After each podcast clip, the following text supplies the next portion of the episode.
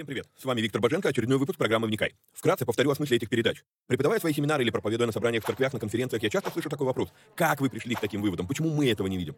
Я заметил, что у людей в голове часто лишь набор вырванных из контекста строчек из Библии. Нет какой-либо системы, нет всей картины Писания догмам, не проверяя, есть ли у них библейское основание. У меня же стремление сложить единую картину всех этих пазлов и увидеть, что же Писание действительно говорит, а чего не говорит. Багаж размышлений стих за стихом почти по всему Писанию я и выкладываю в этих видео. Важное предостережение. Не стоит воспринимать эти передачи как конечное учение. Цель этих эфиров лишь только показать, как можно разбирать Писание, ознакомиться с известными мне версиями, выдвинуть свои. При этом предупреждаю, что эти передачи могут быть опасны, так как могут выдвигаться еще сырые, невыверенные идеи.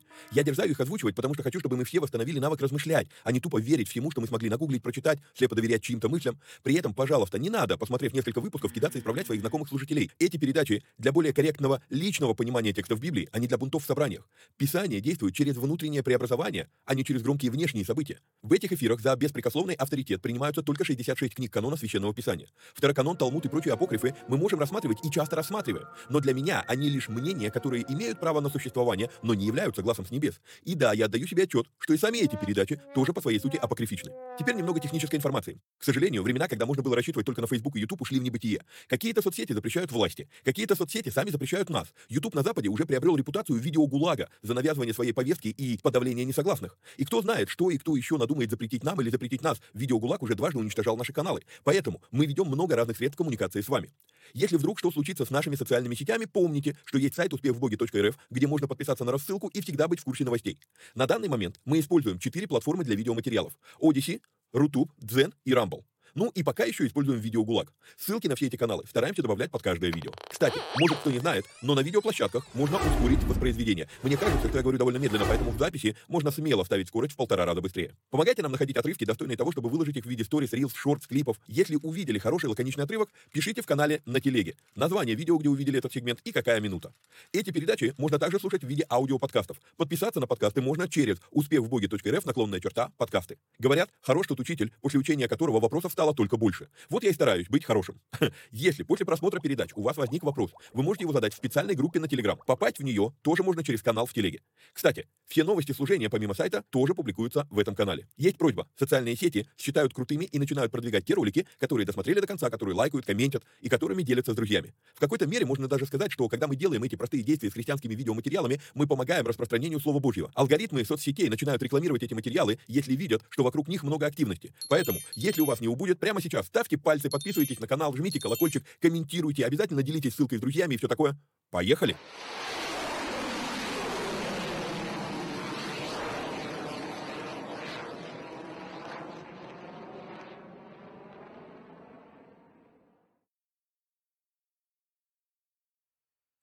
Поехали. То в мед. Привет всем отважным вникателям и вникая зависимым. Я сегодня на черном фоне, более того, у меня стоит пометка ВООТ. Это передача «Вопросы и ответы». А эта передача будет совсем-совсем не такой, как мы привыкли потому что в отличие от нашего основного правила, где я набираю 10 вопросов и тогда записываю вот, сегодня передача посвящена одному вопросу. И более того, судя по всему, это будут следующие три передачи посвящены одному вопросу, который мне прислали. А, так получилось, что а, ну, прислали вопрос в личку, а, вопрос которому я отнесся в таком ключе, что, ну, окей, пора уже, наверное, систематизировать в единую тему кучу-кучу разных вещей, а, которые я-то знаю, но как бы никогда еще не выдавал одного, ну, в целом весь этот материал ни разу еще не разбирал, а, то есть, как бы, ну, кусочками, мне из этих кусочков было достаточно, э, чтобы сложить свое собственное мнение, а теперь вот, получается, а, можно было бы даже сказать в целом какое-то учение выдаду, выдам, выдаду, выдам в следующих а, двух-трех передачах, которые будут в режиме ВООТ. Ну, пока я не забыл, а, сразу включаю все вот эти вот титры, или как они тут называются, вот эти вот, которые внизу. Вот на английском они называются lower thirds, да, нижняя треть экрана. Lower thirds. А как это на русском называется? ну да ладно. Итак, а если вам нравится то, что мы делаем, и у вас есть такая возможность, то нужно поддержать эти эфиры материально. Сделать это можно переводом по номеру плюс 7 999 832 0283. Также а, в этих lower thirds вы увидите объявление, обычное наше объявление, что у нас нас существует группа а, э, Боженко Премиум, где мы выкладываем переводы епископа Тити Джейкса. Также вы увидите, обычно здесь я показываю а, предстоящий график моих поездок. Единственное, что у меня не указаны сентябрьские поездки еще, ну, в следующем выпуске добавлю. Хорошо, значит, что мы с вами рассматриваем? Еще один момент, который поясню э, по поводу вот этой передачи и ду- следующих двух передач. Я уже э, записываю вот этот материал третий раз на видео. Первый раз я его записал, он получился двухчасовой. А второй раз я его стал записывать, он получается почти три часа. А я посмотрел, я понял, нет, все-таки это надо делить на части, записывать отдельными видео. Более того, а, эту работу я решил, а, вот это исследование, я решил сформировать в курсовую работу в своей магистратуре, ее, ну, курсовую я уже отправил, вот, и отправив курсовую в свой теологический институт, я также отправил ее за рубеж нескольким своим знакомым, у которых там тоже у кого-то в степени в богословии, у кого-то в степени в других э, академических э, дисциплинах, и получил оттуда уже обратную связь, то есть, в принципе, как бы, это я к чему? К тому, что, по большому счету, эти три выпуска ВООТ э, я буду просто зачитывать вам вслух свою курсовую работу по богословию. Ну вот. Поэтому, ну, тут будет много цитат, тема щекотливая, щепетильная, поэтому я а, буду зачитывать. Фразы пришлось вылизывать, потому что, ну, а, ну, очень такая щекотливая тема.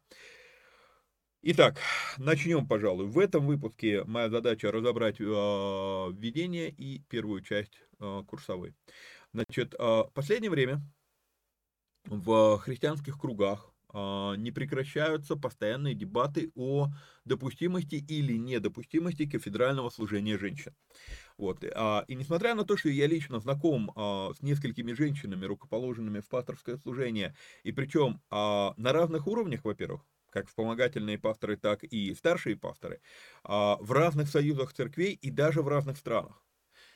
То есть, в принципе, явление уже не новое, но однако каждое новое такое рукоположение по сей день а, вызывает просто ну, внушительный поток возражений со стороны противников женского пасторства. Я буду использовать вот этот термин ПЖП, а, противники женского пасторства. А, поток возражений такой, что он способен смутить даже опытных служителей. И знаете, вот любопытно, что если мы смотрим на женщину в служении, то ну, у меня есть вопросы по поводу всех этих возражений. Если вы против э, женского пасторства, то тогда уже и не давайте им служить в этом диапазоне. Нет, давайте мы будем, давайте, пусть они служат в этом, в этом направлении, но вот только вот титула мы им не дадим. Почему-то, почему-то так получается, что э, все противники женского пасторства, они против вывески, а не против фактов служения. И когда ты вот над этим начинаешь размышлять, то появляется подозрение, что ревность в данном случае, она не столько по факту служения, сколько ревность по вот именно по вывеске, какая-то зависть, знаете, вот, причем низкосортная зависть. Вот, вот я не знаю, ну как бы, не, ну пусть они делают эту работу, мы только им погоны не дадим.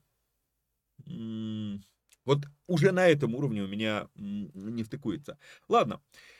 А, при попытке разобраться с этой темой, когда мне пришел вопрос, а, э, ну, я это типично мое, а, мой типичный подход к анализу каких-либо внушительных таких доктринальных вещей. То есть, когда мне с чем-то надо разобраться, у меня есть свои собственные взгляды, но я обязательно пойду и посмотрю, что же говорят об этом другие. Так вот, забил в Google я уже не помню, как я сформулировал запрос, а, я делал запрос на английском, вот, и а, поисковик в качестве карточки быстрого ответа, думаю, вы обратили внимание, что Google теперь не выдает, вот ты задаешь какой-то вопрос, Google теперь не, не выдает сайты, которые об этом говорят, а он сначала выдает карточку быстрого ответа. Кстати, у школе мы об этом заговорили. Обращайте внимание, что вот эта карточка быстрого ответа, это не, не карточка правильного ответа.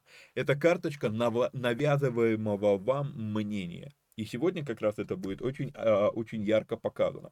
Так вот, когда я задал этот запрос в Гугле, то в, карт, в качестве карточки быстрого ответа а, Google выдал статью, опубликованную университетом Либерти, под названием «Бог ясно говорит, что женщины не должны быть пасторами, и это нормально». При этом помечено мнение студента, то есть это студенческая работа. Ну, так как это студенческая работа, то можно было бы, конечно, и игнорировать это безапелляционное заявление. Ну, студент, что с него взять. Вот. Но, однако, тот факт, что Google выдает это в карточке, э, в качестве карточки быстрого ответа, уже выглядит как навязывание мнения. И поэтому, э, причем навязывание мнения, знаете, невзирая на академические регалии, а вернее на их отсутствие, он студент. Он или она, я не знаю, кто там писал, э, не запомнил я. Вот. Так вот, а, так более того, фраза «Библия, Бог ясно говорит», что женщины не должны быть пасторами. Знаете, меня реально возмутило использование слова «явно» и использование слова «Бог говорит». Ну, мы могли бы сказать «Библия говорит», да, но Бог говорит, причем ясно говорит. Откровеннейшая манипуляция и навязывание взглядов. А, но дело в чем? Мы, еще раз повторюсь, мы могли бы, а, мы могли бы, наверное, проигнорировать это, ну, потому что, ну, ну, мало ли студент написал, но общаясь с а, людьми, обладающими академическими регалиями в богословии, а, я вижу, что это достаточно распространенное мнение, что Библия запрещает это. А насколько это библейски обосновано? Допустим, недавно читал дискуссию на эту тему нескольких людей, и, как я понял, ну, участники этой дискуссии а, они все протестантские служители разных там, уровней, а, степеней там, и так далее, и так далее. И заметил такую особенность. Читая вот эту их а, переписку, это было в чате, я заметил такую особенность. Один явно протестантский служитель постоянно обосновывал свое мнение фразой «православная традиция говорит». У этого человека, я, я прям специально перепроверил все его реплики в этом диалоге, а, у него ни разу не пробежала ссылка на Писание, но у него пробежала что-то там раз пять, наверное, а, ссылка. Православная традиция говорит, православная традиция говорит, православная традиция говорит, вы меня извините, православная традиция говорит, а, что нужно идоло поклоняться перед мощами. Православная традиция говорит, что нужно крестить младенцев. Православная традиция, ну, свечки уже продаете в храме, да? Ну, просто как бы вот, ну, вопрос. Уж если мы говорим, православная традиция говорит, то почему, почему вот тут вот мы это мы принимаем, а остальное мы не принимаем, как-то любопытно. Вот. Другой участник этой дискуссии uh, постоянно приводил в качестве uh, обоснования своей точки зрения, кстати, тоже ни разу не упомяну в Писании, приводил в качестве обоснования авторитета католицизма. Вы меня извините, а, но просто история католической церкви, хотя бы даже за последние сто лет, количество скандалов, связанных с авторитетами католицизма, а, и при этом при полном отсутствии а, писания в ответах этого человека, но это выглядит уже просто как издевательство. Знаете, ну, это недостаточно, недостаточно обоснованная позиция. Третий участник этого диалога цитировал Лютера, я не знаю, насколько этот а, человек знаком с трудами Лютера, но в, наследии Лютера есть, ну, откровенно шовинистические труды. А, поэтому меня вообще нисколько не удивляет мизогиния в трудах Лютера в его взглядах. Особенно если учесть, что во многом Лютер же он и не собирался отказываться от своей колыбели, а его колыбель-то это откровенно мизогиничная э, ветвь церкви. Ну, собственно, к сожалению, вынужден сказать, наверное, все ветви церкви пока еще мизогиничны. Отдельно стоит подметить а, о том, что вот, ну, там вот длинная достаточно дискуссия, я прочитал всю эту дискуссию, а, практически ни разу, как я уже говорил, не было упомянуто Писание либо традиции той или иной церкви, либо уставы разных союзов церквей упоминались и тому подобные какие-то вот доводы, которые, ну, вы меня извините, даже вот уставы каких-то союзов церквей, при всем уважении к руководителям этих союзов, но устав союза церкви это не писание, это мнение человеческие. Мнения людей, облеченных полномочиями, имеющих авторитет, еще раз, очень уважаемых людей, но это не текст Писания. И при этом приведя вот это все, все, все, все, все, вывод, Библия запрещает. Угу. После этого, готовясь вот дать ответ на вопрос, который, а, который мне задали. А после этого я стал знакомиться уже не просто с перепиской людей, там не просто со статейками с какими-то, а уже прям, ну, с такими серьезными трудами, академические исследования. С прискорбием вынужден заметить, что даже вот, ну, в академическом исследовании, а, большое, внушительное академическое исследование, 25 страниц, обильное количество ссылок на Писание, но нередко вот интересная вещь. Процитирован отрывок из Библии и напрочь выдернуто, ну, вывернуто наизнанку сразу а, то, что в Писании сказано. То есть, получается, что скорее цитаты из Библии натягивались на уже существующее мнение, которое надо было продвинуть, и получается, вот это, кстати, очень важный момент, который нам с вами всегда важно наблюдать. Э, соблюдать самих себе, когда мы э, беремся читать Библию и пытаемся понять, что же там написано. Нам важно, что, окей, я взял стих Библии, и потом я посмотрел комментарии разных богословов, и получается, что первичен текст Библии, а комментарии, ну, они могут пояснять, они могут разъяснять, но ни в коем случае не так, что у меня есть мнение богослова, и я теперь смотрю, какое же писание можно подтянуть, чтобы якобы оправдать такое мнение. Вот, вот в труде, в, в исследовании, которое я читал, прям, ну, прям, на, на, ну, прям бросается в глаза, что такое ощущение, что был просто заказ написать работу с заведомо а, заказанным выводом. Поэтому, ну, так как а, я предпочитаю не говорить не упоминать людей, про которых говорю плохо, а хорошего я про эту работу сказать не могу, я просто даже не буду говорить, кто ее написал. Вывод, а, источник, мягко говоря, а, сомнительный. Итак, а, вот с учетом всего, всей проведенной подготовительной работы, я решил переформулировать вопрос, который был мне задан, и вопрос, на который я постараюсь разобрать, что Библия говорит, вопрос я сформулировал так. Можем ли мы убедительно, ключевое слово, убедительно, можем ли мы убедительно заявить, что Писание, не традиция, не предание, не Писание запрещает женщинам служить в роли пастора? Еще раз, ключевым в поставленном вопросе будут два слова. Писание и убедительно. Окей? Итак, Приступим. А, как я выше говорил, а, я отталкиваюсь вот от этой статьи, а, которую э, опубликовал Liberty University, э, университет Liberty.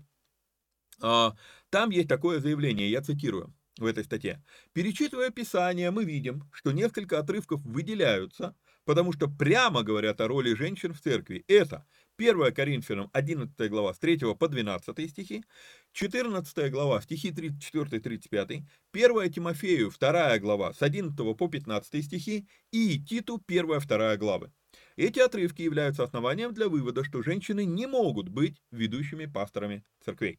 Конец цитаты. А, другие труды противников э, женского пасторства, которые э, я исследовал, они все вращаются тоже вокруг вот, ну, плюс-минус этих четырех отрывков. Поэтому в первой части, вот в этом видео, э, я попытаюсь исследовать, разобрать именно эти четыре текста. Вот.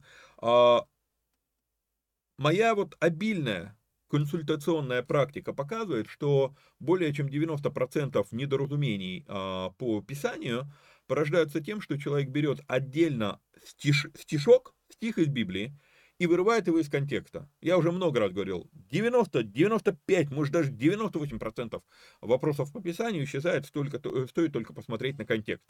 Вот. А, поэтому при разборе этих отрывков я а, буду использовать в первую очередь метод повышения уровня контекста. И а, во всех четырех отрывках, забегая наперед, скажу вам, других методов исследования почти не понадобится. Мы будем немножечко лингвистику смотреть, но как бы это уже вспомогательно. Напомню про уровни контекста. А, я это называю матрешка контекстов, потому что они вложены один в другой. Значит, а, что такое правило контекста? Ни один стих Библии нельзя рассматривать в отрыве от того, в какой теме он э, рассматривается. Раньше я говорил, ни один стих Библии нельзя рассматривать в отрыве от того, в какой главе, в какой главе он используется, но вот в чем дело. Есть главы, в которых несколько разных тем, а есть а, темы, которые охватывают несколько глав. Да, и поэтому теперь я изменил эту формулировку. Я говорю, что ни один стих Библии нельзя рассматривать в отрыве от того, какая тема, в какой теме он рассматривается. Второй уровень контекста более широкий. Ни один стих Библии нельзя рассматривать в отрыве от того, в какой книге Библии он э, рассматривается. Потому что есть вещи, мы с вами это уже видели в книге Иова, мы это очень ярко будем с вами видеть в первом послании к Коринфянам, когда придем к построчному разбору этого послания, что в, пер, в первом Коринфянам есть несколько заявлений, которые вроде как Павел говорит. Но когда ты начинаешь смотреть, а, что больше ни в одной книге Библии таких вещей не сказано, ты начинаешь понимать, что, наверное, что-то здесь не то. Более того, Павел в этих, в этих словах, прям если это говорит Павел, мы, кстати, увидим с вами, что, скорее всего, это говорит не Павел. Вот, а, так вот, а, ну, как бы эти слова противоречат другим книгам Библии. Да даже и внутри самого первого Коринфянам там, а, ну, увидите конфликт, вот, когда дойдем до построчного разбора. А, поэтому второй уровень контекста, ни один стих Библии нельзя рассматривать в отрыве от того, в какой книге Библии он рассматривается. Мы это с вами видели в книге Иова, да, то есть слова Вилда, Вил, э, там, Елифаза, Вилдада и Сафара, а, ну, как бы они не стыкуются со многими другими местами Библии. Почему? Ну, потому что потом Бог скажет, что вы не так верно говорили обо мне, как раб мой Иов да, а, Иов 42.7. Ну, повторяюсь уже, разбирали это все с вами. Так вот, ну и третий уровень контекста, ни один стих Библии нельзя рассматривать в отрыве от а, общего повествования библейского, да, того, что вся Библия говорит. И я это называю матрешкой контекстов, потому что тема, книга, Библия, да, вот, все больше и больше и больше. Но есть еще а, сквозящие, сквозящие два уровня контекста, которые прошивают все первые три. Это культурный контекст и исторический контекст. А, их тоже очень важно всегда понимать. И, еще раз, когда мы с вами посмотрим на культурно-исторический контекст по Коринфянам, то мы с вами увидим, что ну, 90% а, цитирования из первого Коринфянам а, в современной церкви это просто искажение смысла и злоупотребление текстом. Ну, опять же, это мы с вами увидим, когда будем разбирать первое Коринфянам. Так вот, это вот, ну, почему, почему важно культурно-исторический контекст? Дело в том, что э, за 2000 лет некоторые вещи изменили свое значение как в языке, так и в обществе. И поэтому нам а, а, опасность того, что мы не понимаем культурно-исторический контекст, заключается вот в чем. Мы думаем, мы думаем, я уже неоднократно это показывал, когда ты читаешь в Библии слово «город», Сегодняшний контекст для тебя город это там 50 тысяч населения и больше. А многие привыкли, живут в миллионниках, я живу в миллионнике, и такие, город это, и мы сразу представляем себе миллион населения, там, там в Москве там сколько там, 20 или 30 миллионов там и так далее, и мы, ну, мы, мы мыслим вот этими понятиями, а там, а в Китае там вообще города невероятные по количеству населения. А, но не надо приносить современный контекст в библейский текст. Потому что во времена Иисуса, говорил вам уже это неоднократно, во времена Иисуса в Иерусалиме, столица все, все, э, целого государства, было максимум 80 тысяч населения. У нас в Волгограде 6 районов, э, в 6 районах миллион населения. То есть это получается у нас Волгоград, каждый район города, э, ну, может быть даже и больше, чем Иерусалим, как столица страны того времени. Да? То есть вот, вот, вот, вот так вот происходит, мы привносим контекст да, а, там а, контекст там 40 километров расстояние там между городами. Да, что такое 40 километров? А, ну, прям, я прям слышу от людей такие заявления. А, 40 километров, полчаса езды. Стоп! Это 6 часов ходьбы. 8, 8 часов ходьбы.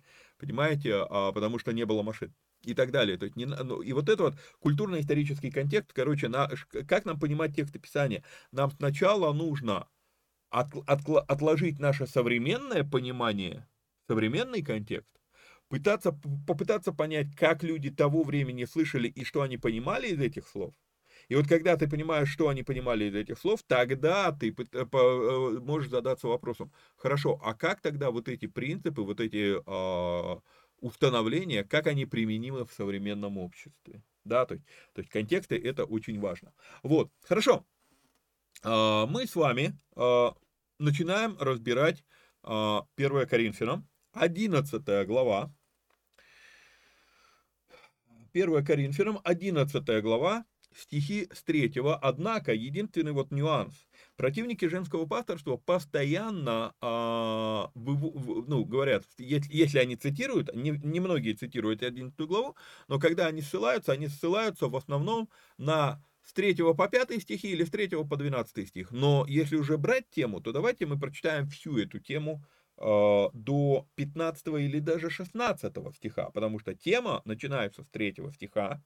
Мы с вами видим на экране «хочу также, чтобы вы знали», да, то есть здесь э, идет ну, начало мысли.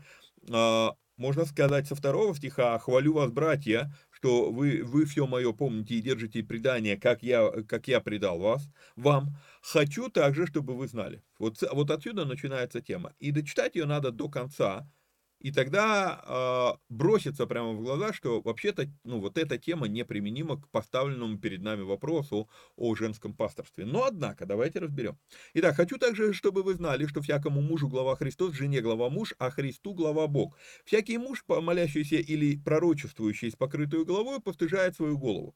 И всякая жена, молящаяся или пророчествующая с открытую головой, постыжает свою голову. Ибо это тоже, как если бы она была обритая. Ибо, если жена не хочет покрываться, то пусть и стрижется. А если жене стыдно быть остриженной или обритой, пусть покрывается. Итак, муж не должен покрывать голову, потому что он есть образ и слава Божья. А жена есть слава мужа. Ибо не муж от жены, но жена от мужа. И не муж создан для жены, но жена для мужа. Посему жена и должна иметь на голове своей знак власти над нею для ангелов. Впрочем, ни муж без жены, ни жена без мужа в Господе. Ибо как, как жена от мужа, так и муж через жену, все же от Бога.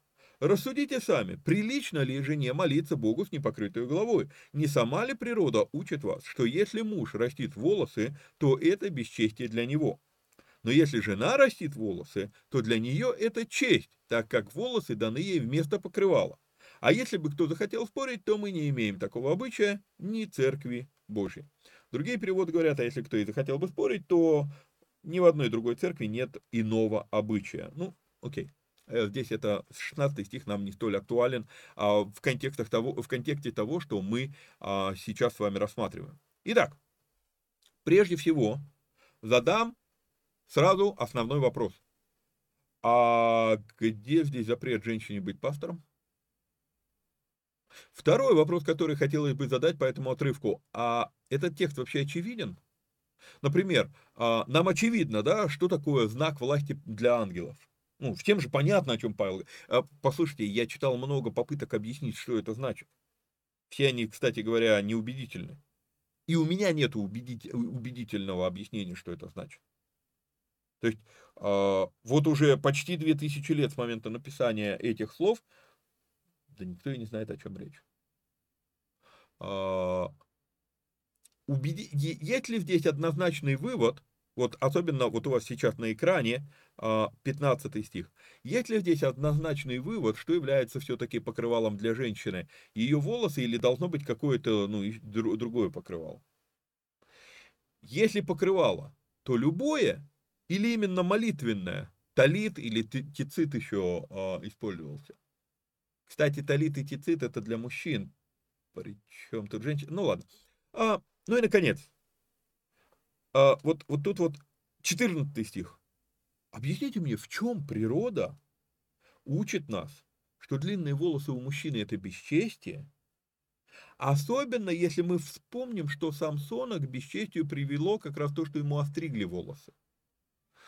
Мы могли бы предположить, что разговоры про покрытие головы – это обращение к какой-то из трех культур, которые смешались в Коринфе. В Коринфе, а, ведь это греческий город, который находится под правлением Рима, и в котором живут в том числе и евреи, и пишет это послание еврей. То есть это три культуры. Это греческая культура, римская культура, иудейская культура.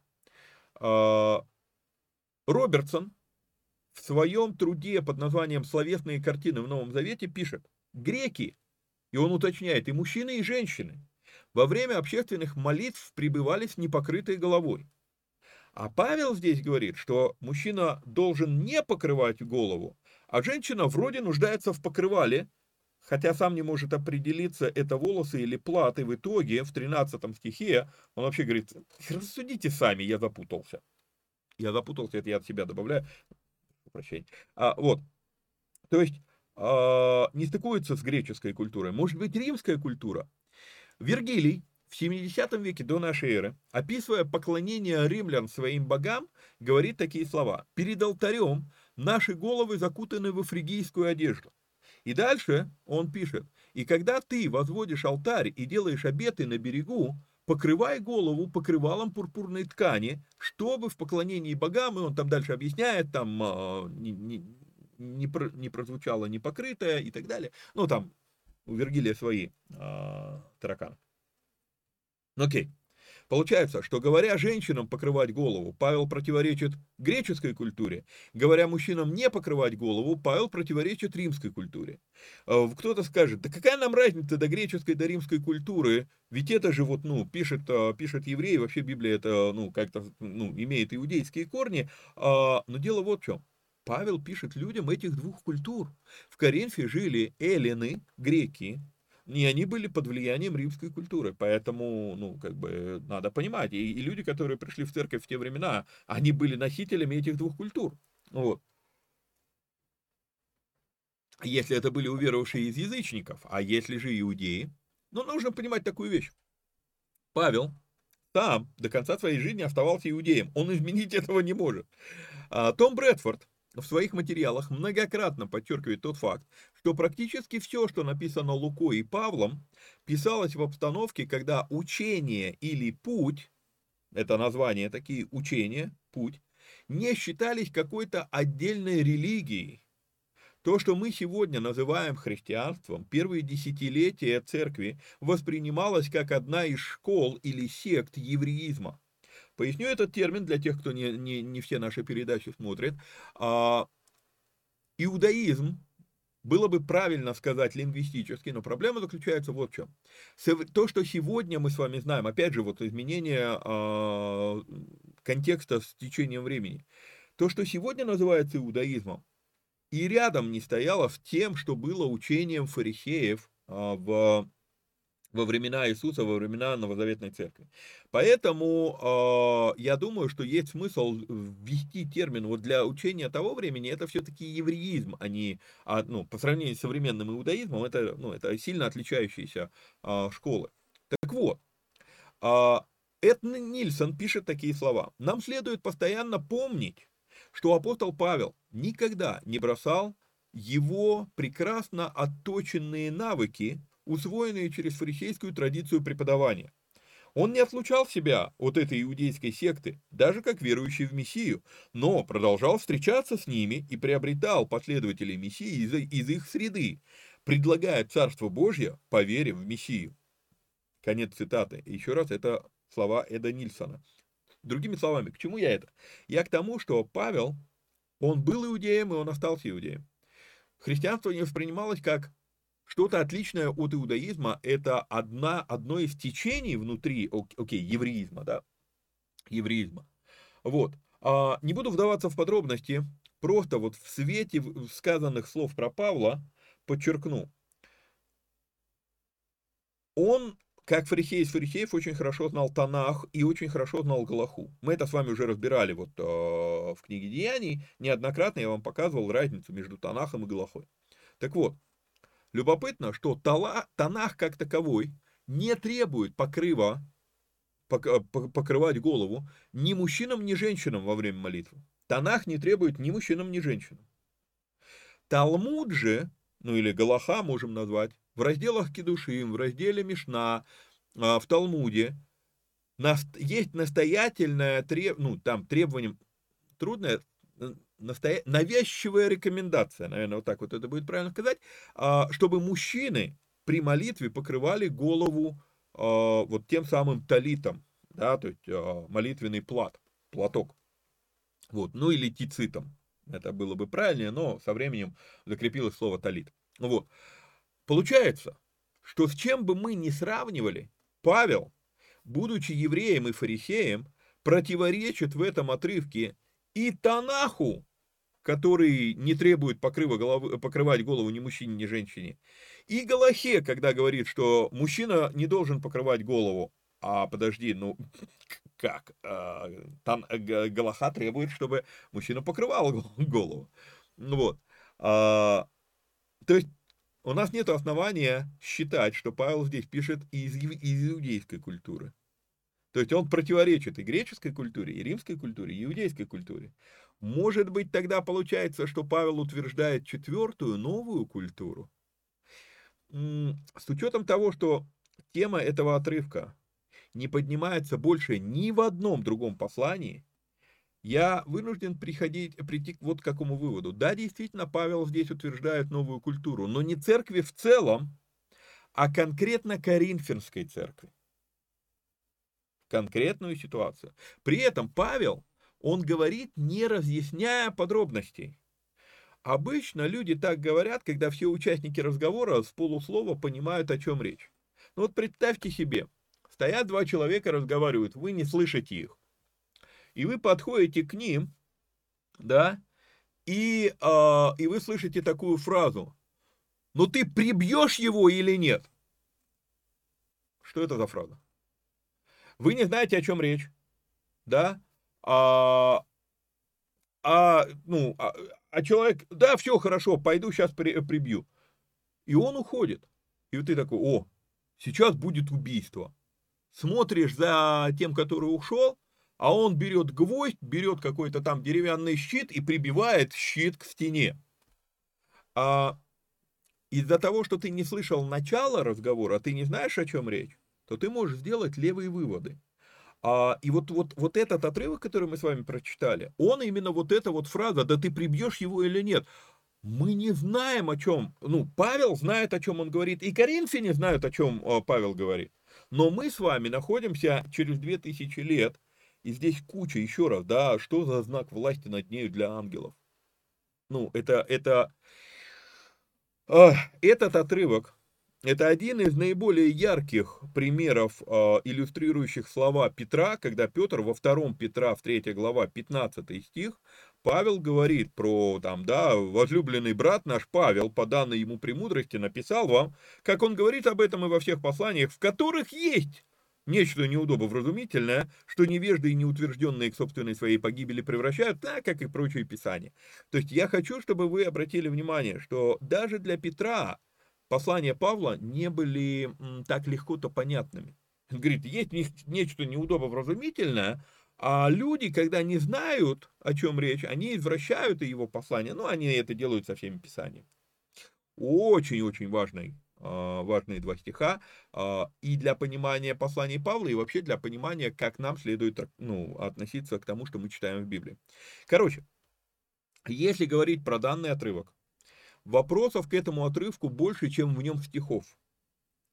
А, очевидно только одно, что этот отрывок настолько сильно привязан к локальной культуре, к конкретному времени и к данной ситуации, этот отрывок настолько неочевиден, что если и делать из него какие-либо выводы, то делать это нужно крайне осторожно. А когда человек начинает делать из этого отрывка какие-нибудь однозначные доктринальные заявления, то это крайняя степень манипуляции. Уж извините меня, но это так. Однако, а, а, использование этого отрывка противниками женского пасторства не выдерживает критики и по другим причинам. Давайте посмотрим здесь лингвистический анализ, посмотрим. А, используя этот отрывок, противники, они допускают, что в тексте есть такая мысль, что если жене глава муж, то это обозначает, что она не может быть лидером, потому что тогда она окажется над ним. Текст об этом прямым текстом не говорит, это допущение, что это может подразумеваться. И, услышите меня правильно, я не говорю, что допущение это плохо. Но просто давайте уже будем реально отдавать себе отчет, что мы все остальное мы строим на основании допущения, а не на основании постулата текста. Постулата текста такого нет. Мы допускаем, что этот текст мог бы это значить, и на этом допущении теперь мы строим целую догму. для церкви. Прежде всего, нам нужно разобраться вот с чем. А, в греческом языке слова «анер» и а, слова и слово «гюне», «анер» – это муж, «гюне» – это жена, а, эти слова не так, не так однозначны, как они однозначны в русском языке.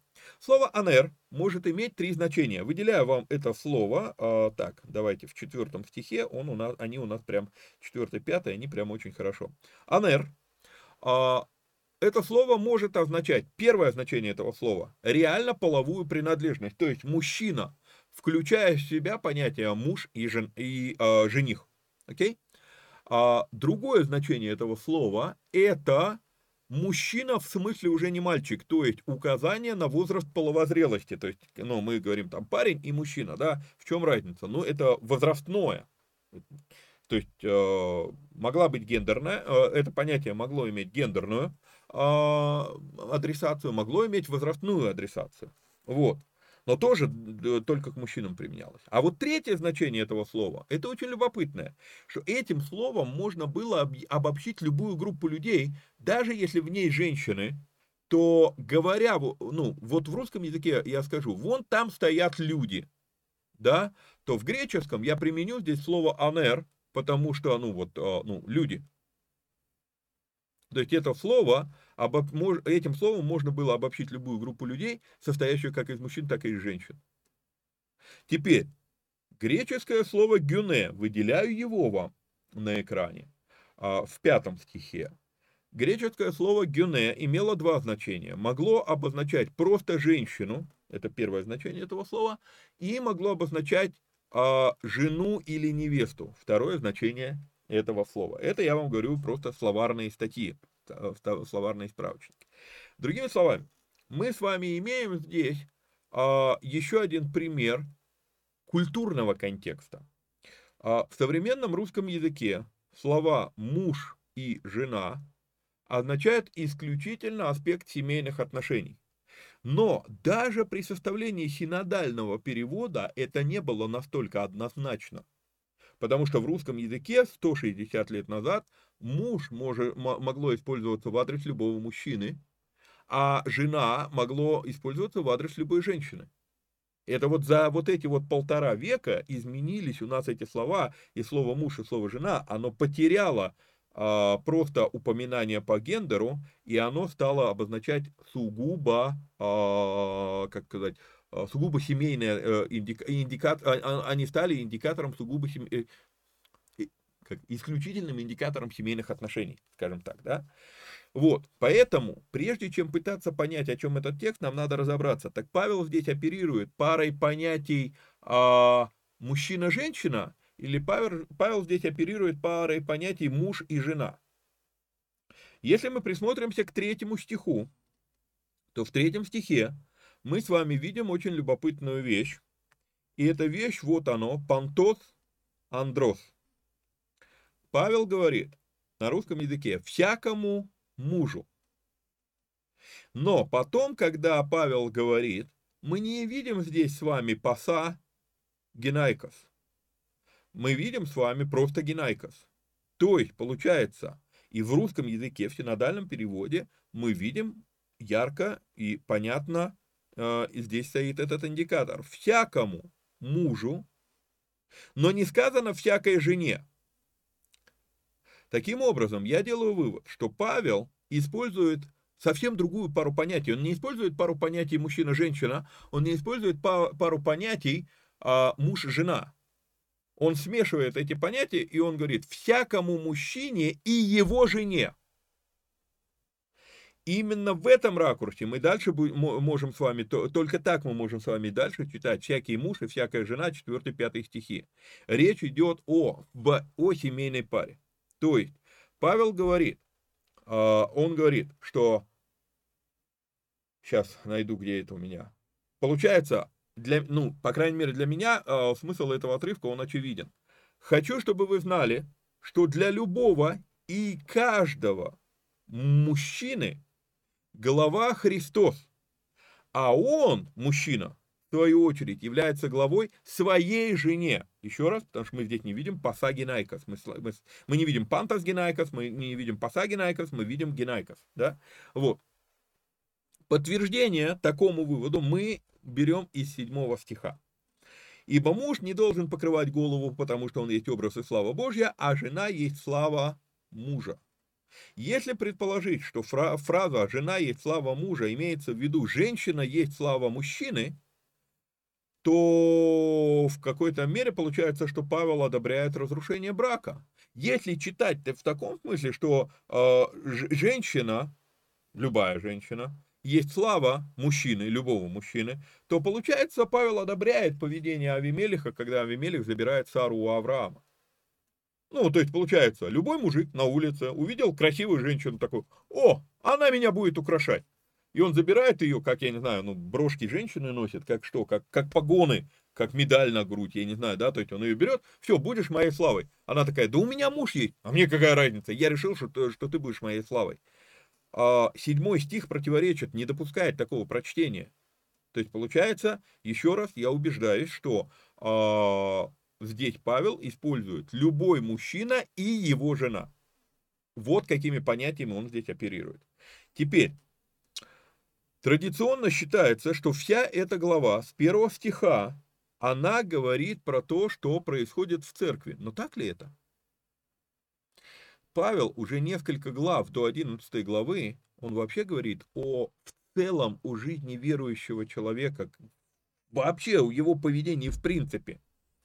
А вот к собраниям Экклесии он перейдет только в 17 стихе этой главы. И еще раз, пожалуйста, позвольте мне напомнить вам. Библия, книги Библии не были изначально разбиты на главы. На главы они были разбиты Лангтоном в 12 веке нашей эры, просто для удобства использования длинных книг.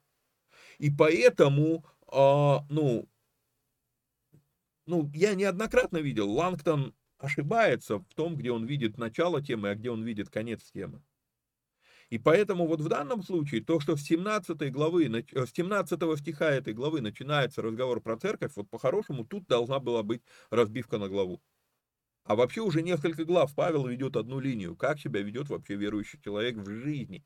То есть, а в рамках вот исключительно этой темы, с 3 по 16 стихи, мы с вами вообще не видим ничего про церковь. Мы видим только четыре персонажа. Бог, Иисус, муж, жена. Все. Про церковное собрание ни слова до 17 стиха. 14 глава, 1 Коринфянам 14 глава. Стихи 35, 34 и 35. Жены ваши в церквах да молчат, ибо не позволено им говорить, а быть в подчинении, как и закон говорит. Если же они хотят чему научиться, пусть спрашивают о том дома у мужей своих, ибо неприлично жене говорить в церкви. И вот получается, ура, во-первых, мы здесь видим конкретно речь про церковь, и есть прямой запрет, жены ваши в церквях да молчат. Неприлично жене говорить в церкви. Вот такое ощущение, что вот эти два стиха мы начинаем натягивать на 11 главу, и поэтому мы говорим, что в 11 главе говорится про церковь. С чего мы взяли? Да, тут есть прямое указание про собрание церкви. Мы видим запрет женщинам. Но что именно им здесь запрещено? Давайте разберемся, что именно здесь запрещено. Прежде всего, к чему относятся слова, как и закон говорит. Выделяю вам эти слова сейчас на экране. А, так, что такое? Как и закон говорит. К чему относятся эти слова? Относятся ли они к словам «жены ваши в церквах да молчат», как и закон говорит? Если Павел это имеет в виду, то Тогда, получается, Павел преподает Коринфянской церкви Галаху. Ну, вы меня извините, согласно его тональности относительно закона, относительно Галахи в других посланиях, однозначно не может быть такого, что Павел преподает им Галаху.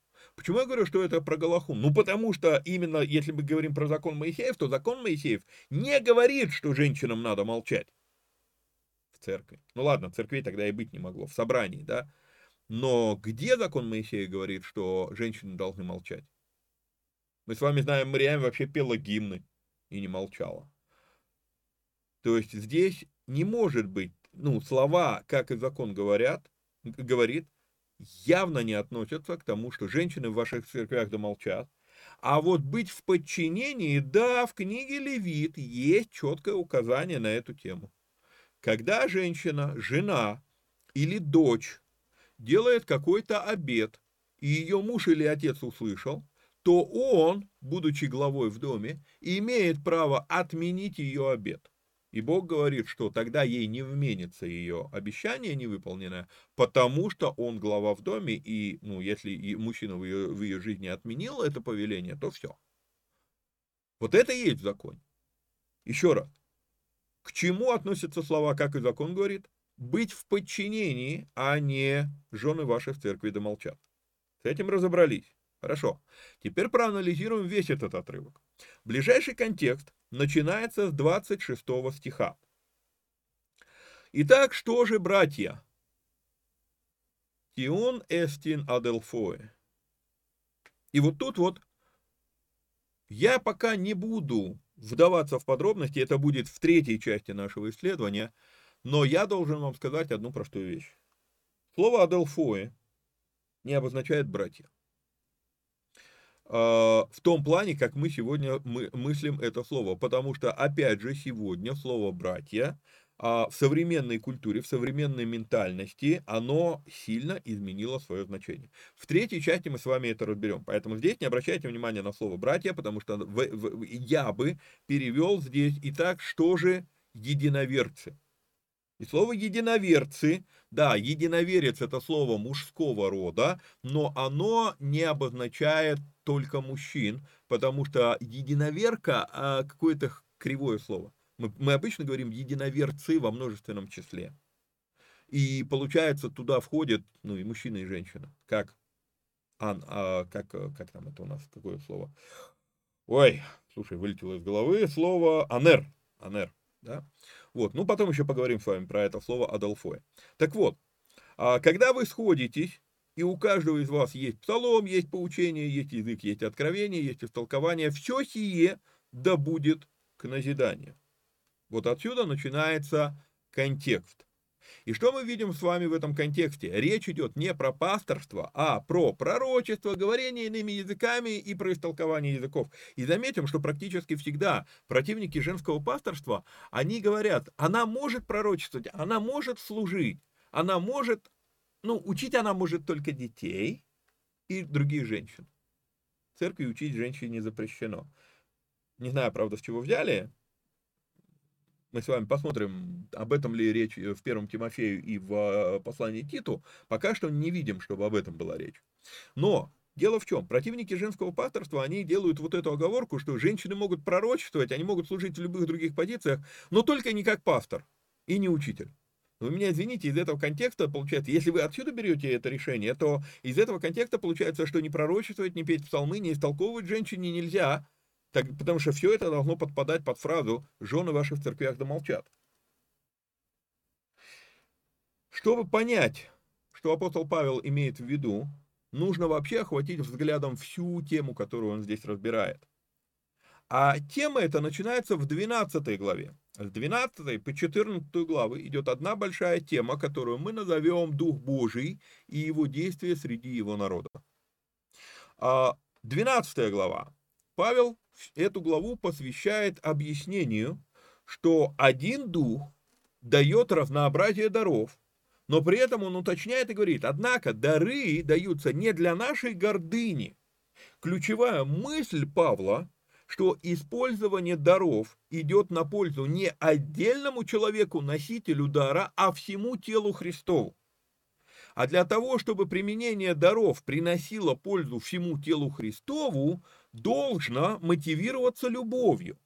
Поэтому в 13 главе, напоминаю, разбивка на главы синтетическая. Изначально Павел не разбивал это на главы. Это мы сейчас оперируем так, чтобы ориентировались, где и о чем речь. Но Павел, после того, как он объяснил, что дары даются на пользу всему телу, и для того, чтобы приносить пользу, нужно мотивироваться любовью, поэтому дальше он переходит и объясняет, как человеку понять, любовью ли он мотивируется, применяя дары в своем действовании. Это 13 стих. 13 а, глава. Отсюда он переходит к 14 главе, где говорит, что для того, чтобы применение даров Духа пошло на пользу телу, в теле, в собрании должен быть порядок. И внимательное прочтение 14 главы, а лучше вот ну, всего послания, оставляет яркое впечатление, что на собраниях Экклесии в Коринфе был, стоял просто невероятный гвалт. Почему? Да потому что все красовались друг громче друга, как кто умеет голосолалить, говорить иными языками. И поэтому Павел говорит, слушайте, ну на такой гвалт посторонние зайдут и скажут, что вы беснуетесь. Поэтому Павел требует навести порядок. При этом, посмотрите 31 стих. В 31 стихе он, он говорит, что вы все можете один за другим пророчествовать, чтобы всем получа, поучаться и всем получать утешение. И он даже говорит, и духи пророческие покорны пророкам, да, и так далее. Ну вот. То есть, что Павел говорит? Он говорит, вы все можете это делать, только не надо орать одновременно. Это за рамками нашего исследования на сегодня, но вот, вот именно в нашем потроченном разборе э, первого Коринфянам мы с вами как раз будем, мы, мы увидим это. А когда ты делаешь анализ культуры и демографии населения Коринфа на тот момент, когда ты делаешь анализ состояния церкви в тот момент, когда Павел пишет им это послание, то ты приходишь вот к каким выводам. Сегодня я дам вам только выводы, как я к ним пришел, как мы с вами придем к ним, мы, мы, вы увидите в построченном разборе, ну, в, в обычных вникайках по первому Коринфянам. Но, что мы с вами видим? Во-первых, большинство мужчин в Коринфе были брутальны в силу доминирующих в городе в то время видов трудовой деятельности. Будем об этом говорить отдельно. А, среди женщин города была распространена проституция как вид дохода. Это второй аспект. Третий аспект. Гордыня и позерство навязывались культурным контекстом этого, этого города. Это было, ну, а, это было, а, ну, прям, как, ты не коринфянин, если ты не понторез. Понимаете? Вот, и, и вот это вот, ну, надо понимать, вот, вот, вот таким прошлым люди пришли в церковь в Коринфе. И, и, когда Павел пишет это послание, давайте посмотрим. Так, где у меня? Я вам покажу. Хронологически, если мы посмотрим. Вот Павел в Коринфе, он насаждает церковь. Мы еще будем отдельно об этом говорить. Это 50-51 годы. Но первое послание Коринфянам это уже 54 год. То есть этой церкви всего 2-3 года. Павел пишет 1 Коринфянам. То есть это, а, как, как, как можно ожидать, что это... А, прошу прощения, я вам а, не переключил экраны. А, повторю еще раз тогда. Значит, получается, вот у нас шкала времени. Павел приходит в Коринф, это 5, ну, он там с февраля 50 -го года по сентябрь 51 -го года. Окей? Okay? А 1 Коринфянам написано в 54 может быть, в 55 году. То есть мы с вами четко понимаем, что эта церковь, ну ей, ну три года, ну пусть четыре года. Понимаете?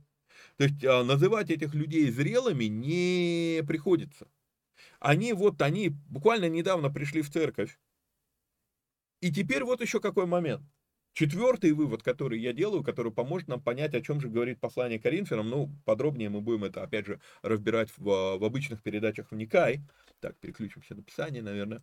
Вот. А, получившие дары Духа Святого, но незрелые еще духовно прихожане, предоставлены сами себе в силу того, что Павел, уходя из Коринфа, он забирает с собой старейшин Акилу и Прескилу, о них мы будем говорить в третьей части отдельно. Вот.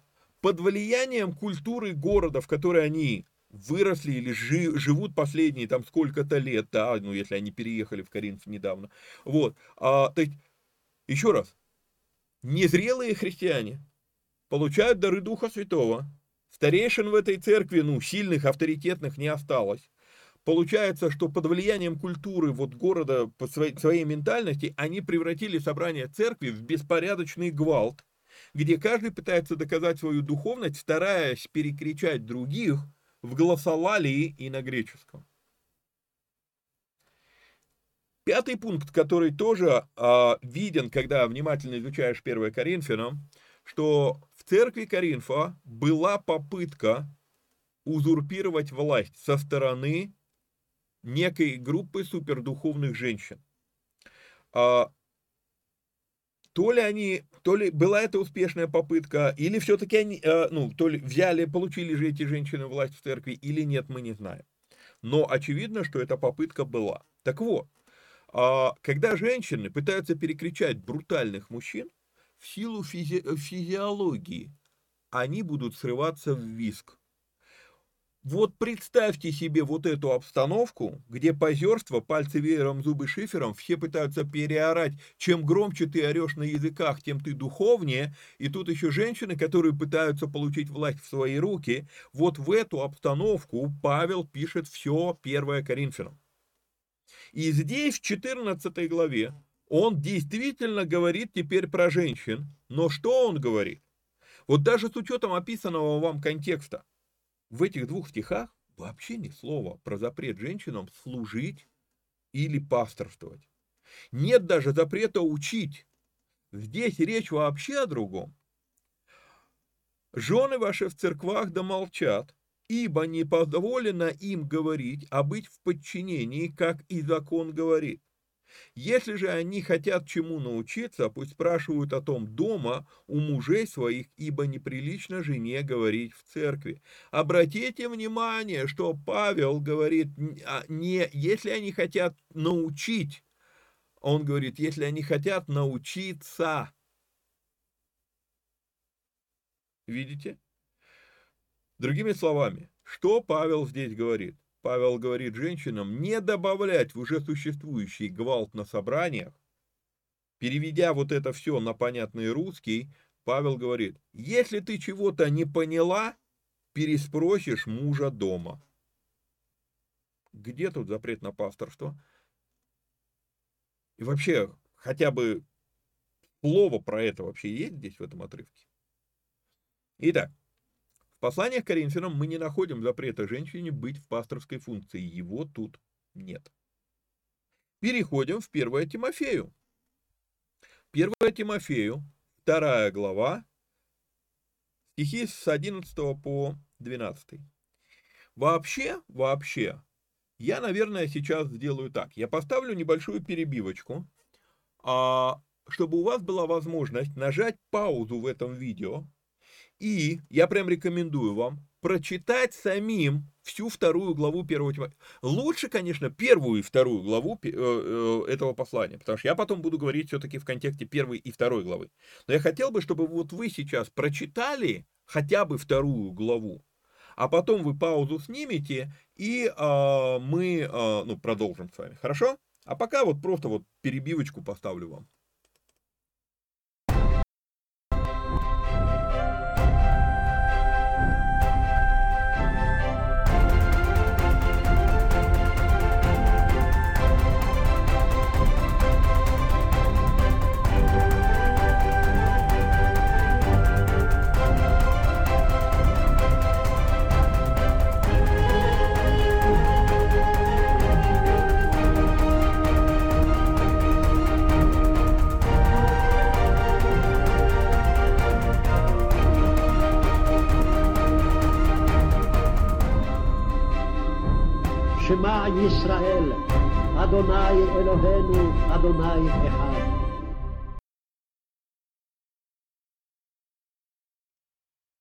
Ну как?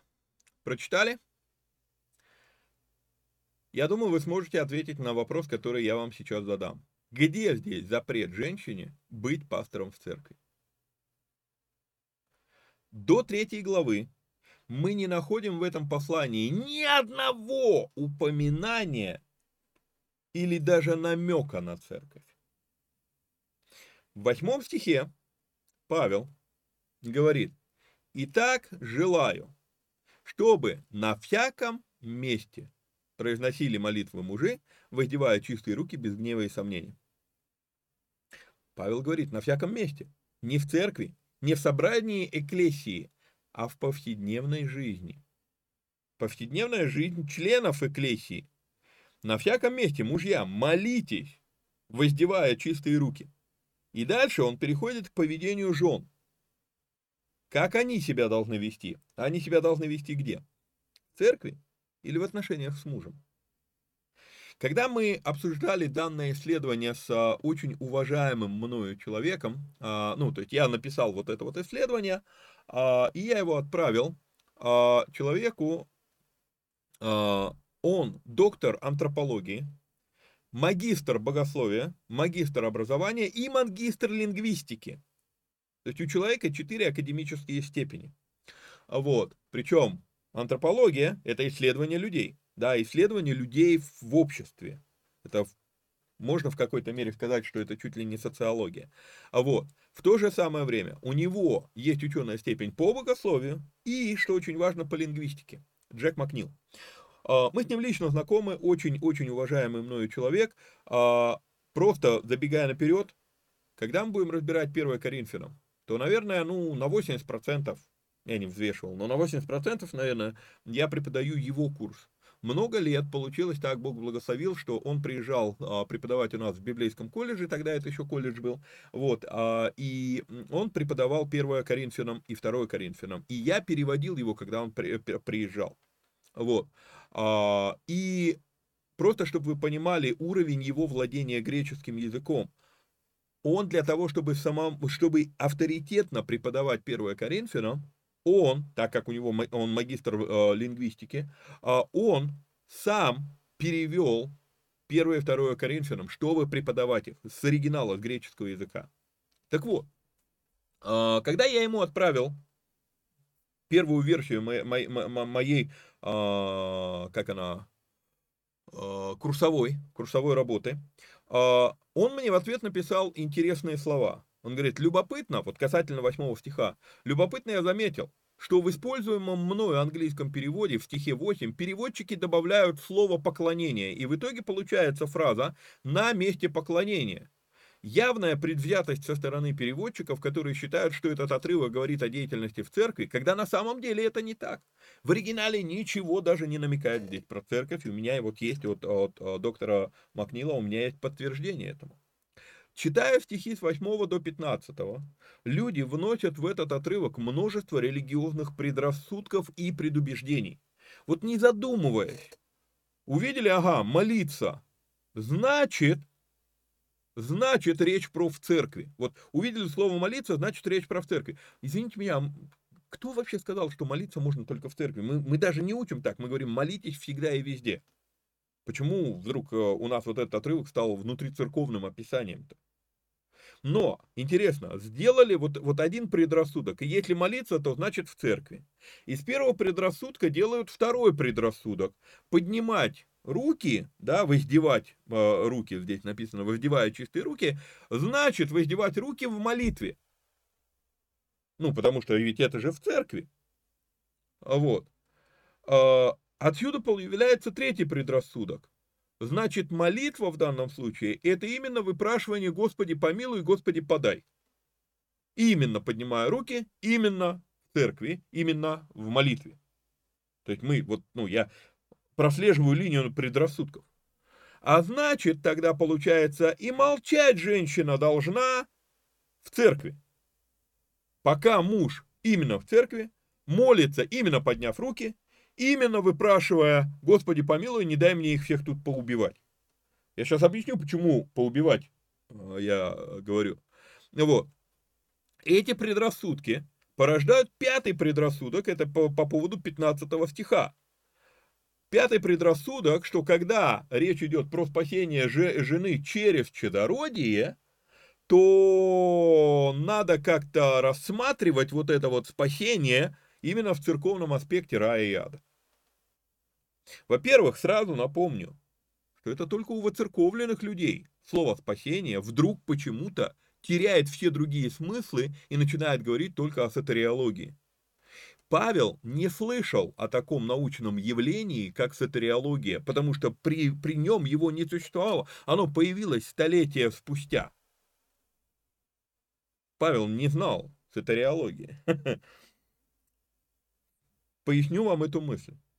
когда человек тонет на пляже, когда человек там, я не знаю, там висит там над обрывом, когда а, у, у человека просто там, допустим, какой-то там, упаси боже, приступ там, он попал в реанимацию. Что мы говорим, когда, когда, когда, когда ему помогли? Его спасли. Используется слово спасение, но только вот это спасение никак не связано ни с раем, ни адом. То есть, э, вот он, э, его спасли, это не обозначает, что он войдет в рай. А слово используется то же самое. Что я хочу подчеркнуть? Я хочу подчеркнуть, что греческое слово «содзо» – это слово, которое, э, оно неоднозначно сатериологично. Итак, я считаю, что весь этот отрывок не говорит ни об одном из всех вот этих вот предрассудков, которые я сейчас перечислял. Ошибочно относя эти стихи к указанию о поведении в собрании в церкви, еще более ошибочно считаю, что каждый раз, когда Павел использует слово «содзо», он имеет в виду исключительно сатериологическое значение этого слова, люди вынуждены пытаться выдумывать объяснение тому, что же обозначает, впрочем, спасется через чадородие. Потому что если сатериологическое спасение будет кому-то через чадородие, то рушится доминирующее в протестантских кругах богословие спасения по благодати. И начинаем изобретать, как объяснить, каких я только версий не слышал, что обозначает 15 стих. И про Еву сюда, ну да, понятно, Ева чуть выше было сказано, вот, и так далее. А, чего только, как только не объясняли. Если же обратить внимание на то, что данная глава не говорит про церковное собрание, и слово «спасение» не является изобретением христианского богословия, то этот текст становится намного проще и понятнее. Итак, ближайший контекст, я уже говорил, начинается с 8 стиха. Слово «итак». Слово «итак» обозначает, это слово объявляющее, да что такое, мухи какие-то летают. А, прошу прощения, отвлекся. А, итак, слово «итак» это слово, которое чаще всего в Библии обозначает, что я сейчас подведу итоги всему тому, что говорил раньше.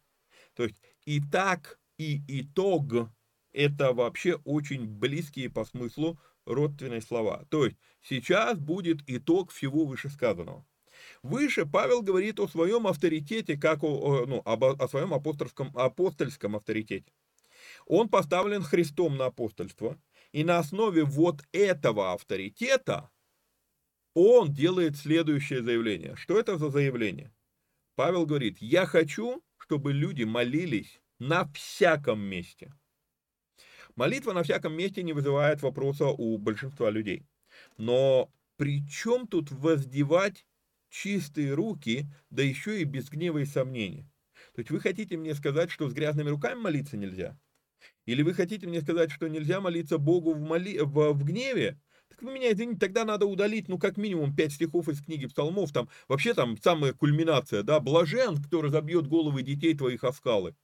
Не, я это не в гневе говорю. Ну, ну, то есть это... А... Ой. Или нельзя молиться Богу в сомнении? А как же насчет фразы «Верую, Господи, помоги моему неверию»? И еще раз, как связано воздевание рук с тем, что это должно быть без гнева и сомнения? Это что, молитва, призыв к молитве без рукоприкладства? Что вообще это за отрывок? В этом послании апостол Павел заговорит о церкви только в третьей главе. А здесь он прямо говорит, что он хочет, чтобы люди молились на всяком месте. Вот именно в этом контексте мы рекомендуем читать слова стихов с 8 по 15.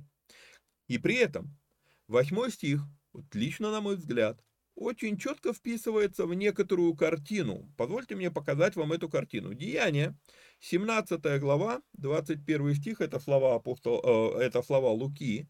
«Афиняне же и все живущие у них иностранцы ни в чем охотнее не проводили время, как в том, чтобы побалаболить и ничего не делать».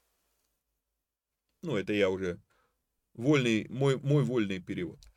Титу, первая глава, 12 стих, Павел здесь говорит. Из них же самих один стихотворец сказал, критяне всегда лжецы, злые звери, утробы ленивые. Второй Фессалоникийцам, третья глава. Третья глава, с 6 стиха по 12. «Завещеваем же вам, братья, именем Господа нашего Иисуса Христа, удаляться от всякого брата, поступающего бесчинно». Что значит поступающего бесчинно? Дальше текст все объяснит. А не по преданию, которое приняли от нас, ибо вы сами знаете, как должны вы подражать нам, ибо мы не, и снова идет это, не бесчинствовали у вас. И что это обозначает бесчинство? Он показывает в восьмом стихе. «Ни у кого не ели хлеба даром, но занимались трудом и работаю ночь и день, чтобы не обременить кого из вас. Не потому, чтобы мы не имели власти, но чтобы себя самих дать вам в образец для подражания нам. Ибо, когда мы были у вас, то завещевали вам сие, если кто не хочет трудиться, тот и не ешь. Но слышим, как некоторые у вас поступают бесчинно, ничего не делают, а суетятся. Таковых увещеваем и убеждаем Господом нашим Иисусом Христом, чтобы они заткнулись и работали. Да, слово «заткнулись» в Библии нет. А, тогда прочитаю, как написано. Убеждаем Господом нашим Иисусом Христом, чтобы они, работая в безмолвии, ели свой хлеб. Что это за картина? О чем здесь речь? А речь здесь очень простая. Греческая культура считала работу руками унизительной, уместной исключительно для рабов. Том Брэдфорд говорит, цитата, «В греко-римском мире на работающих руками смотрели свысока. Такие работы, как работа по дереву, кладка кирпича, делание палаток, воспринимались с презрением – как деятельность ниже достоинства римского гражданина. Даже сами слова греческого языка, описывающие работу руками, долгое время несли в себе пренебрежительный оттенок, такой э, пренебрежительный привкус. Многие этнические меньшинства, которые населяли Римскую империю, предоставляли ценные и востребованные в римском обществе товары и услуги, и в то же время на эти меньшинства смотрели свысока, как на несведущих и необразованных людей. Извините меня, не удержусь, все-таки скажу. Читая вот эти слова Тома Брэдфорда, кстати, цитата закончилась, читая вот эти слова Тома Брэдфорда, я не мог не вспомнить реплику Жозепа Барреля про то, что Европа это чудесный райский сад, а весь остальной мир джунгли. При этом Европа уже почти ничего не производит и все импортирует из джунглей. Ничего не изменилось за 2000 лет. Просто влияние вот этой греческой философии, вот этого мировоззрения просто распространилось теперь на всю эту часть континента. В то время как в иудейском мировоззрении, напротив, работа была частью священнодейства. Иврит различает как минимум шесть разных слов, описывающих созидательную деятельность. Из них только одно слово «авода» воспринимается негативно, да и то не во всех контекстах оно негативно. Остальные слова, связанные с работой, с производственной деятельностью, это возвышенные слова, а слово «бара» на иврите это «творить» вообще считается достойным самого Бога, то есть это высочайший уровень деятельности творческой.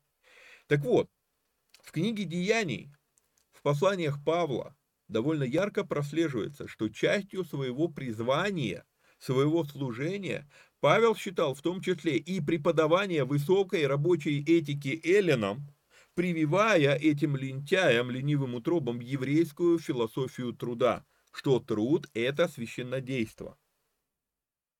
Вот теперь давайте посмотрим на, этот, а, на это, эти слова в Тимо... А, так, это Тит у нас.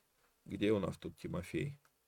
Тимофей 2.8. «Итак желаю, чтобы на всяком месте произносили молитвы мужи, воздевая чистые руки без гнева и сомнения». Если говорить своими словами, то я, я бы сказал так.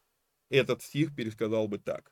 Желаю, чтобы мужи, когда берутся что-то делать, воздевая руки, да, протягивая руку, прилагая к чему-то руку, а, приступали к этому молитвенно и делали это без гнева, без раздражения и без сомнений без вот этих воплей. Да я римский гражданин, а мне приходится зарабатывать на жизнь собственными руками.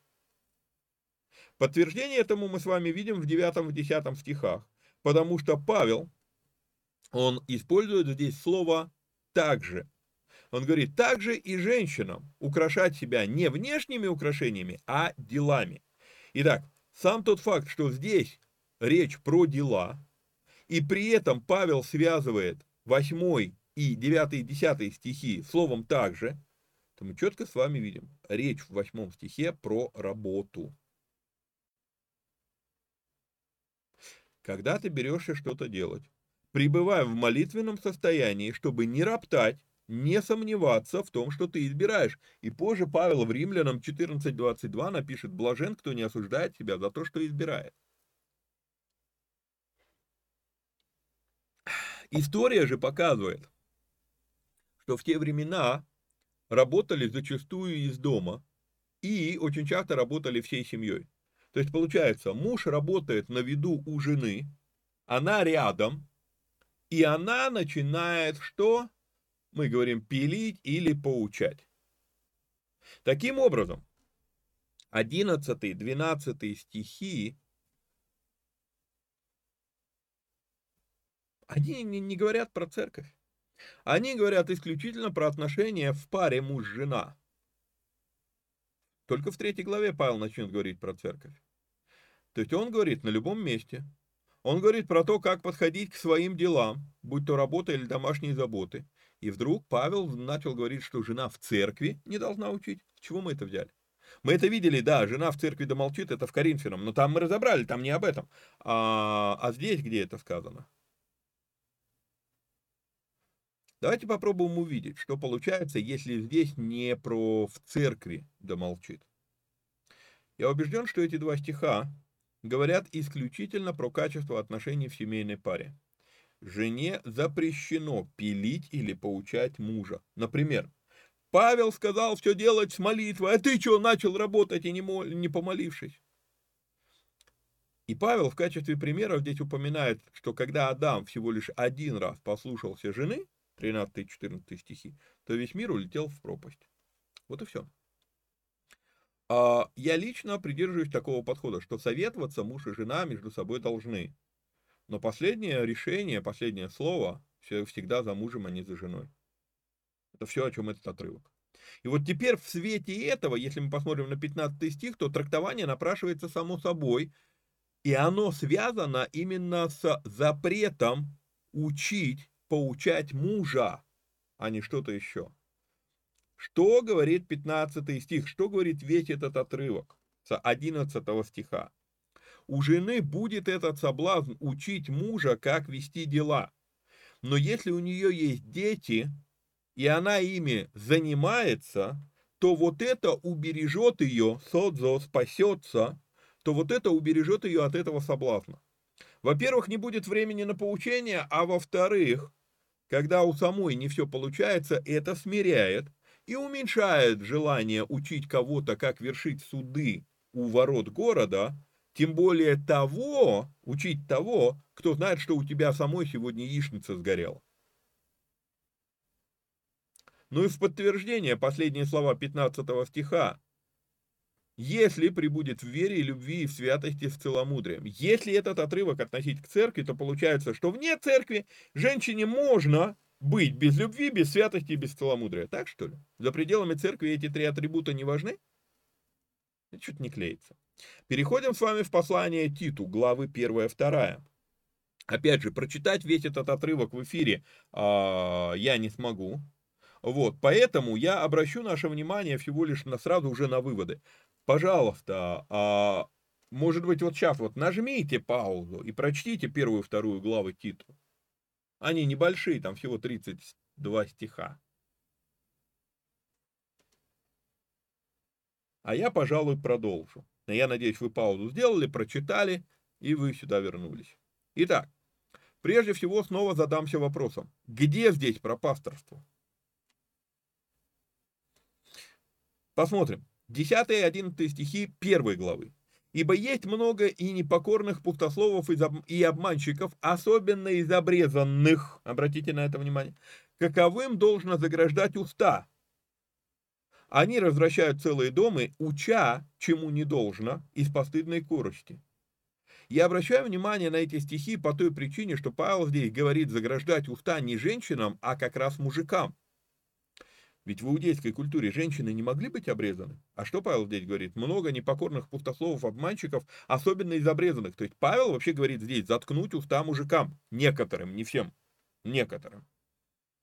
Если мы посмотрим на ближайший контекст, то в стихе 7 мы видим с вами, что допустимо такое прочтение, что слова Павла много непокорных и пустословов и обманщиков, особенно из обрезанных, вообще относятся либо к кандидатам, либо вообще к уже поставленным на должность епископам. Почему тогда никто не, запр... не настаивает на этом запрете? Вот женщинам запрещаем, а вот здесь вот конкретно мужик должен быть, ну, епископ должен быть не балабол, не лжец, да, не обманщик, не пустослов, должен быть покорен. Ну, про обрезание отдельно рукав. Да? А иначе ему надо заграждать уста. Не делаем этого. А вот теперь перейдем с вами во вторую главу и посмотрим три стиха во второй главе. Сравним то, что в первой главе прочитали, со второй главы. А, чтобы старцы, со второго стиха читаю, чтобы старцы были бдительны, целомудри, э, степенны, целомудренны, здравы в вере, в любви, в терпении, чтобы старицы также одевались прилично святым, не были клеветницы, не порабощались пьянству, учили добру, чтобы вразумляли молодых любить мужей, любить детей, быть целомудренными, чистыми, попечительными о доме, добрыми, покорными своим мужьям, да не порицается Слово Божье. И дальше увещевание в адрес рабов, э, у юношей, потом идет увещевание в адрес рабов. То есть вот нас интересует со второго по там пятый, ну, умещается на экране по четвертый стих. Примечательно и достойно внимания, выделю сейчас вам весь стих, что в этом отрывке Павел не говорит старцам, то есть мужчинам, не говорит старцам учить. А в свете того, что мы прочитали только что в первой главе про мужиков, да, про мужчин, это очень интригующий факт, что Павел здесь не говорит старцам учить. А вот старицам и вот тут вот объясните мне, как противники женского пасторства вдруг из, из третьего стиха сделали вывод, что женщине запрещено учить, когда здесь наоборот только старице сказано учить, а не сказано старцу учить. Любопытно.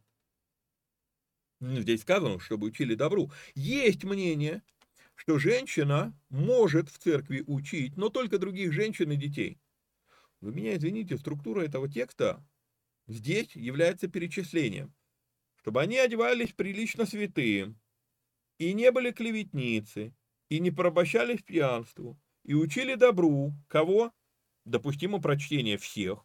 Молодых же, чтобы они увида... Э, вразумляли любить мужей. Вот тут вот мы с вами видим, что речь идет про э, молодых женщин, да, молодых жен. Дальше сказано, любить детей, быть целомудренными, чистыми, попечительными о доме, добрыми, покорными своим мужьям. Да не порицается Слово Божье. То есть мы видим с вами здесь конкретное перечисление. И поэтому учить добру не относится к молодых э, любить, э, любить мужей. То есть здесь речь идет о том, что всех надо учить добру, и это должна делать старица, а не старец. И Забегая наперед, это у нас будет во второй части исследования, в другом видео, но я хочу подчеркнуть нам одну вещь, что в старице здесь использовано слово, которое мы потом назовем пресвитер. Пресбутидас. Ну, это женская форма, да, вот оно, пресбутас. Это слово единого происхождения со словом пресбутерос. А пресбутерос переводится пресвитер. Но опять же, Здесь ведь нет ни, ни намека, ни слова про пасторство. И я уже подметил, что мы говорим здесь про старец, э, про пресвитеров. Получается, что Павел именно пресвитерицам повелевает учить других добру. И во второй части мы с вами поговорим о том, почему а, есть сомнения, можно ли уравнивать между собой слова пастор и пресвитер, но даже если, даже если слова пастор и пресвитер взаимозаменяемы, это как раз говорит о том, что старицы должны учить, то есть а пресвитеры, пасторы, э, пасторицы должны учить. Итак, Из четырех самых любимых отрывков, которые чаще всего приводят противники женского пасторства, ни один не оказался уместным цитированием в данном вопросе. Ну вот в чем дело. А знаем ли мы, что такое пастор? Ну, окей, по факту, э, если вы смотрите эти видео, то, скорее всего, у вас есть пасторы. То есть вы, скорее всего, ходите в церковь. Вряд ли не, не выцерковленный человек будет это смотреть. Ну, таких, если смотрят, то мало.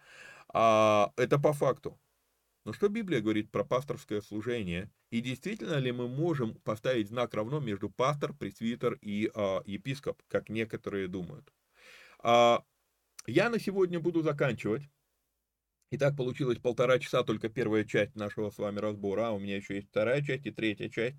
А, видео будет невероятно длинным, если все это объединить в одно видео. Вот, поэтому просто как я обычно говорю, было всех вам благ и благословений. До следующего выпуска вникайте самостоятельно. Ну и не забывайте там лайкнуть, подписаться, там а, поделиться ссылкой с друзьями. Ну и если есть такая возможность, то поддержать этот, эти выпуски, эти видео материально. А, ну а так, всех вам благ и благословений. Пока-пока.